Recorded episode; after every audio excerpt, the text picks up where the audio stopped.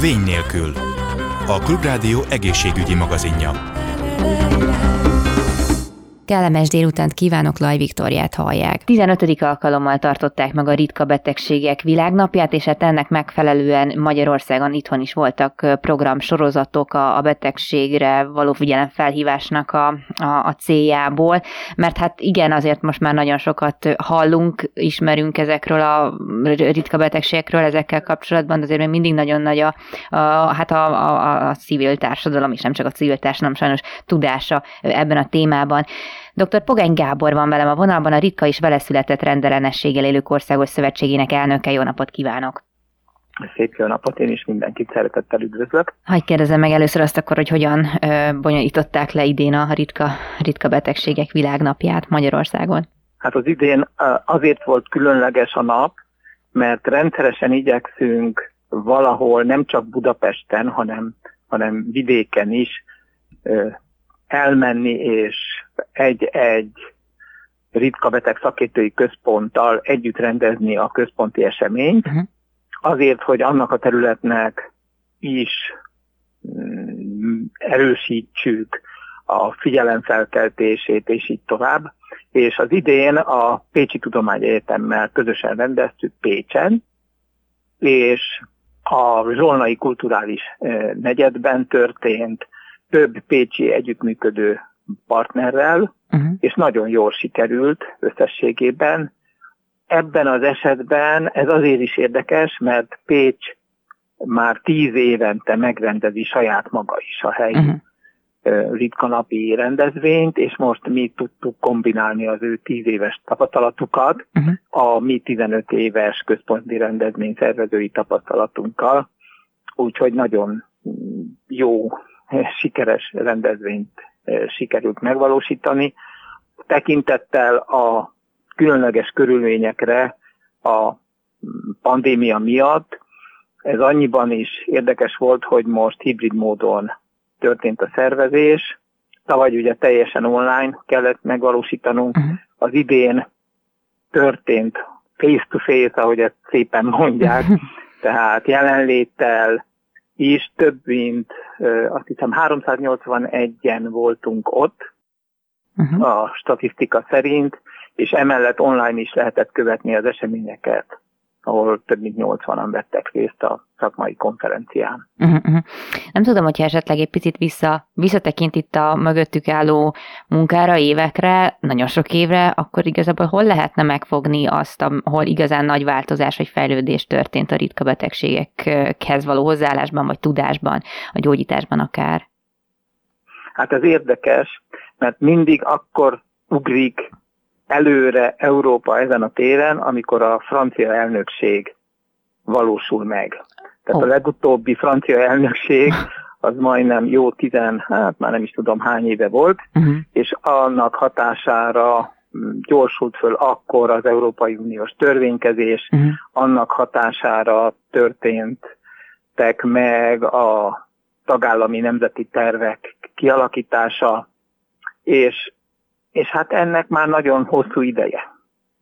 És éppen ezért a mostani francia elnökség, ami tehát ebben a fél évben az unió soros elnöke, uh-huh. felkarolta ismét a ritka beteg kérdést, azért is, mert nagyon sok minden történt azóta, amihez sem az Európai Uniós törvénykezés, sem pedig a tagállami egészségpolitika nem nagyon alkalmazkodott, uh-huh.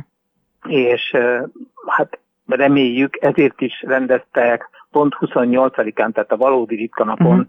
egy úgynevezett high-level, magas szintű konferenciát Párizsban, ahol a, ahova a Rizoszt is meghívták, és természetesen a tagállami kormányokat is, és így Horváth Ildikó képviselt minket, uh-huh. az egészségügyi államtitkárunk, és a ezen kívül pedig a, az európai referencia hálózatok magyarországi képviselője is jelen volt, és a fő cél az az, hogy egy újabb, a mostani Európai Uniós rák programhoz hasonlóan egy újabb ritka beteg akciótervet dolgozzon ki az Európai Unió, és ezzel párhuzamosan, mivel nekünk is 2020-ban lejárt a nemzeti tervünk, ezért ezzel párhuzamosan nekünk is az egyik fő célkitűzésünk az, hogy, hogy a magyar nemzeti terv is újul, újuljon meg, és kerüljön kidolgozásra,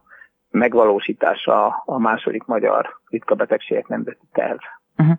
Nagyon érdekes, hogy Franciaországhoz lehet ezeket kötni, ezek szerint ők ami elő, előjárók lehetnek ebben a, a témában, viszont ez azt is jelenti, hogy mondjuk ott teljesen más lehet egy ritka betegnek az útja, mint akár Magyarországon vagy más tagállamokban, akik ugye nem annyira sikeresen ültették át ezeket a stratégiákat. Hát hál' Istennek nem. Uh-huh. Tudnék, a franciák azok egyrészt a saját területükön úttörők, de mivel ők tökéletesen tisztában vannak, hogy a ritka betegségek terén egyetlen ország sem lehet annyira gazdag, uh-huh. hogy, hogy mindenre kapacitást, tudást halmozzon föl, ezért ez az a terület, ahol minimum kontinens szintű összefogás szükséges. Uh-huh. Tehát a franciák is tudják azt, hogy bizony vannak olyan ritka betegségek, olyan szakértői központjai, amelyek nem Franciaországban Értem. vannak, és teljesen felesleges lenne azt Franciaországban is megoldani, ha mondjuk a németek, vagy az olaszok, vagy bárki más, akár Magyarország uh-huh. is képes egy-egy területen úttörő lenni.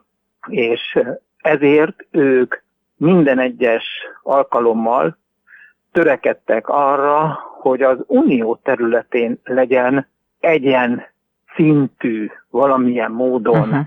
a ritka beteg ellátás, és ezért a mostani akcióterv fő csapás iránya is az, és maguk az európai referenciahálózatok is ezért alakultak meg, hogy azonos esélye legyen egy ritka betegnek bárhol születik az Európai Unió területén, ahhoz, hogy azonos szintű ellátásban, diagnózishoz hozzájutásban részesülhessen. Arról lehet egyébként beszélni, hogy itthon van olyan betegség, ritka betegség, amiben mondjuk hát elő vagyunk, vagy kifejezetten jó a, a terület? Hát például a hemofília. Aha. A hemofília ellátásunk az a negyedik legjobb a világon. Hm. Tehát azon a területen nagyon jól állunk.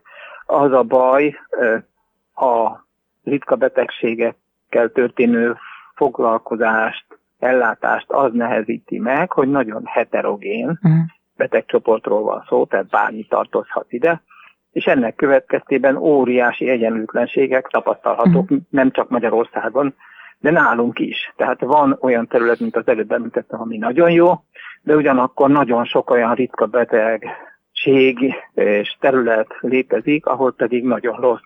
És ezt szeretnénk a következő nemzeti tervben valahogy egy szintre kiegyenlíteni uh-huh. ezeket a törekvéseket, és ez azt is jelenti, hogy, hogy kénytelenek vagyunk tudomásul venni azt a tényt, hogy annak ellenére, hogy a genetika óriási tempóban fejlődik, uh-huh. ennek ellenére a ritka betegségeknek még csak a 6%-ának van oki terápiája, amikor meg, valóban meggyógyítom úgy, hogy megszüntetem az okot. Uh-huh. Tehát a 94%-ban az egészségügy egy idő után nem tud mit tenni, és ezért igenis a ritka beteg nemzeti terv második tervünk fő csapás iránya az az harmonizálva a majd az európai törekvésekkel is, hogy bevonjuk a ritka beteg ellátásba a többi ágazatot is, tehát ilyen esetben a, az életminőség javításában igenis a szociális ügynek, az mm. oktatásügynek, a családügynek, a fogyatékos ügynek fontos szerepe van, tehát az egyik fő cél 2030-ig, hogy ezekben az ágazatokban is ismerté várjon a ritka kliens fogalom, uh-huh. és, és ők is foglalkozzanak ezzel a területtel. Uh-huh. Természetesen koordinálva. Na most Igen. itt a kulcs szó a koordináció.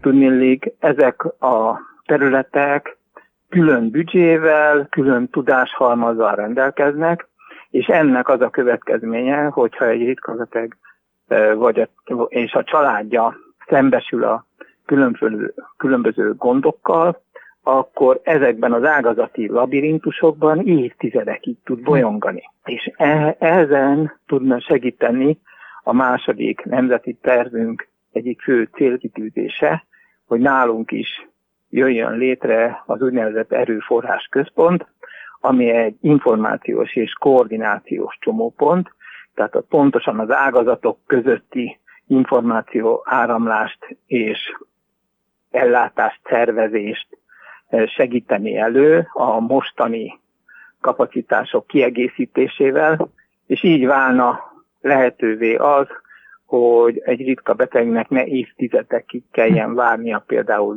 diagnózisra, uh-huh. miközben ide-oda bolyong, hanem a már meglévő tapasztalatok alapján oda irányuljon, ahol a legnagyobb eséllyel kaphat legrövidebb idő alatt diagnózist és ellátást. Hát gondolom ez a kezelő orvosra is hatalmas súlyt venne le egyébként, aki, hogyha jól értem, akkor nagyjából egy egy személyben mindaz, amit itt felsorolta, a szociális munkás, nem tudom, iránymutató, hát orvos, stb. Igen, igen, tehát ezért is ennek a központnak a munkatársi gárdáinak az oszlopai lesznek az úgynevezett életút koordinátorok, uh-huh. vagy intenzív esetmenedzserek, és többek közt ennek a konferenciának is több előadása foglalkozott azzal, hogy addig is, amíg ez a központ felépül, mert létrejön, mert hát a Covid, most pedig ez az őrült ukrán háború, uh-huh. Ez azért nagyon nehézé teszi a, a normál uh, szervezést. Persze. Tehát, hogy addig is mindenki tegye meg, amit tud a saját területén, és az egyik legfontosabb terület az a képzés, uh-huh. hogy addigra ezeket a, a munkatárs, majdani munkatársakat eh, ki tudjuk képezni, és ezért a, végül is sikerült együttműködést kialakítani az ELTE, Párti Gusztáv gyógypedagógiai kara és az Orvosi Egyetem menedzser képző intézetek között uh-huh. egy ilyen közös képzés indításáról. Viszont itt említette egy picit a, az ukrajnai háborút, és ez egy nagyon fontos kérdés lehet, hogy ugye akik mondjuk ritka betegséggel onnan érkeznek, azok, amit lehet tenni. Úgy tudom, hogy önöknek van, van erre akciótervük, vagy ötletük, hogy hogyan lehetne rajtuk segíteni? Hát mi kapcsolatban állunk több civil szervezettel, meg nem civillel is, de főleg a civil szervezetek, amelyek segítséget nyújtanak a menekültek támogatásához, és összességében úgy azt határoztuk el, hogy a humanitárius segítséget azt ne rajtunk keresztül uh-huh. nyújtsák, vagy ajánlják föl, hanem ezeken a szervezeteken keresztül, akik valahogy megpróbálnak együttműködni. Itt is a koordináció a uh-huh. kulcs, mert láttuk, hogy az első megmozdulások során a civilek rögtön rohantak természetesen, és egy csomó ételt, ruhát fölhalmoztak, úgyhogy nem lehetett hol raktározni, nem, nem volt rá szükség, nem pont arra volt szükség, Igen. és ezért mindenképpen észszel kell segíteni, ami a ritka betegek esetén elsősorban azt jelenti, hogy ha ott valamilyen ellátásban részesült Ukrajnában, mert sok esetben van erre példa, akkor azt az ellátást nálunk is megkaphassa, uh-huh. vagy az Unió egyéb területén. Uh-huh. És ezért mi megkerestük az egészségügyi államtitkárságot is, ahol ígérték, hogy megkönnyítik majd az Ukrajnából érkezők teljes körű egészségügyi ellátáshoz való hozzáférését, Ugyanakkor beszéltünk ellátóhelyekkel is, ahol pedig jelezték azt a problémát, hogy mivel itt nagy értékű kezelésekről van hmm, szó, igen. ennek a finanszírozását mindenképpen valahogy meg kell oldani, hogy ők képesek legyenek ellátni, és ezért kérték, hogy, hogy lépjünk kapcsolatba a, a gyógyszeripar megfelelő képviselőivel, a szükséges és lehetséges anyagi támogatás érdekében. Ez gyakorlatilag azt jelenteni, hogy ilyen esetekben a, az ellátó, gyógyszerbiztosító gyógyszercég az átcsoportosítja a, az ukrajnai gyógyszereket mhm. a határos országokba, és ugyanolyan feltételek mellett biztosítják a gyógyszerhez való hozzáférést mint az Ukrajnában megkapták. De összességében el lehet azt mondani, hogy, hogy a, az érkezőknek tőlünk elsősorban információra hmm. van szükségünk, szüksége, hogy hogyan kaphatják meg az ellátást, kezelést és hol, és ezért mi folyamatos kapcsolatban vagyunk a Eurodisztal is, ami igyekszik koordinálni a határos országok és az ukrán testvérszervezetnek a, az együttműködését, hogy, hogy valóban el tudjuk látni ezeket a betegeket. Hát több olyan eset is van, ahol, ahol már sikerült segíteni, uh-huh. de hát például olyan konkrét baj is van, hogy van olyan ritka tüdőbeteg, aki önmagában képtelen, mert hát kell vinni az oxigénpalaszkot, stb. stb. rengeteg nehézsége van az elköltözésnek is, és csak a férjével együtt tudna például elmenekülni, igen, nem, de a, fér, a férje az beesik abba a korosztályba, aki nem lépheti át a határt. Hm. Tehát ez esetben például ők azt kérték, hogy az itteni ellátó cég az írjon egy meghívó levelet, amelyben leírja, hogy hát szükség van a családtagra is. Uh-huh. Tehát rendkívül szertágazós, rendkívül sok problémát okoz, ez az őrült háború hm. természetesen. Persze. Hát arról meg nem beszél, vagy aki ugye nem tud eljönni akár másokból is, gyógyszerhiány léphet fel, mint ahogy bizonyos krónikus betegségek esetén bizonyos területeken lépett is fel. Tehát akkor itt kérdés az, hogy pláne egy ritka vagy egy ilyen árva gyógyszerhez, hogy, hogy, tehát hogy fog hozzájutni, hogyha esetleg, esetleg elfogy. Ezért próbálunk majd egy közös sajtónyilatkozatot is kiadni a BEMOS égisze alatt, ez a, az összernyő szervezet, ahol pontosan mivel a, a rákszervezetek is, mi is, és, a, és egy csomó egyéb szervezet is próbál valamit ténykedni, hogy itt is valahogy a krónikus betegek esetére valamilyen koordinált együttműködést alakítsunk ki, és, és végső hát ehhez az kell, hogy ott a határon is a, a segélyszervezetek, akik ott vannak, azok is regisztrálják, hogy az illető az milyen krónikus betegséggel rendelkezik, ehhez milyen segítségre szorul, például megvannak-e a Covid-oltások, uh-huh. van-e lakatási lehetősége, és, a, és az egyéb elérhetőségi adatait megtudjuk, hát hogy mi a szándéka, mert azt is látjuk, hogy, hogy azért nagyon sokan, akik autóval érkeznek, azok mennek is tovább. Igen. Az M1-es autópálya tele van ukrán autókkal esetleg még a végére valami pozitívat tudunk mondani, azért mégis, hogy valami reménykeltő dolgot, nem is feltétlenül nyilván ezzel a helyzettel kapcsolatban nem lehet, de hogyha tényleg a ritka betegségek ről beszélünk, vagy akár az önök terveiről, hogy hogyan látják egyébként, hogy mikor valósulhatnak meg nagyon pozitív ö, ö, szenáriók szerint az önök elképzelései, vagy milyen utat képzelnek el ennek az egésznek, akár hogy az esetmenedzseri központot felállítsák, stb. Hát e tekintetben mindenképpen pozitív dolog az, hogy, hogy a világ halad előre, és uh-huh. Európa is halad előre, és ennek köszönhetően Magyarországon is sok minden halad előre, hogy más se említsek.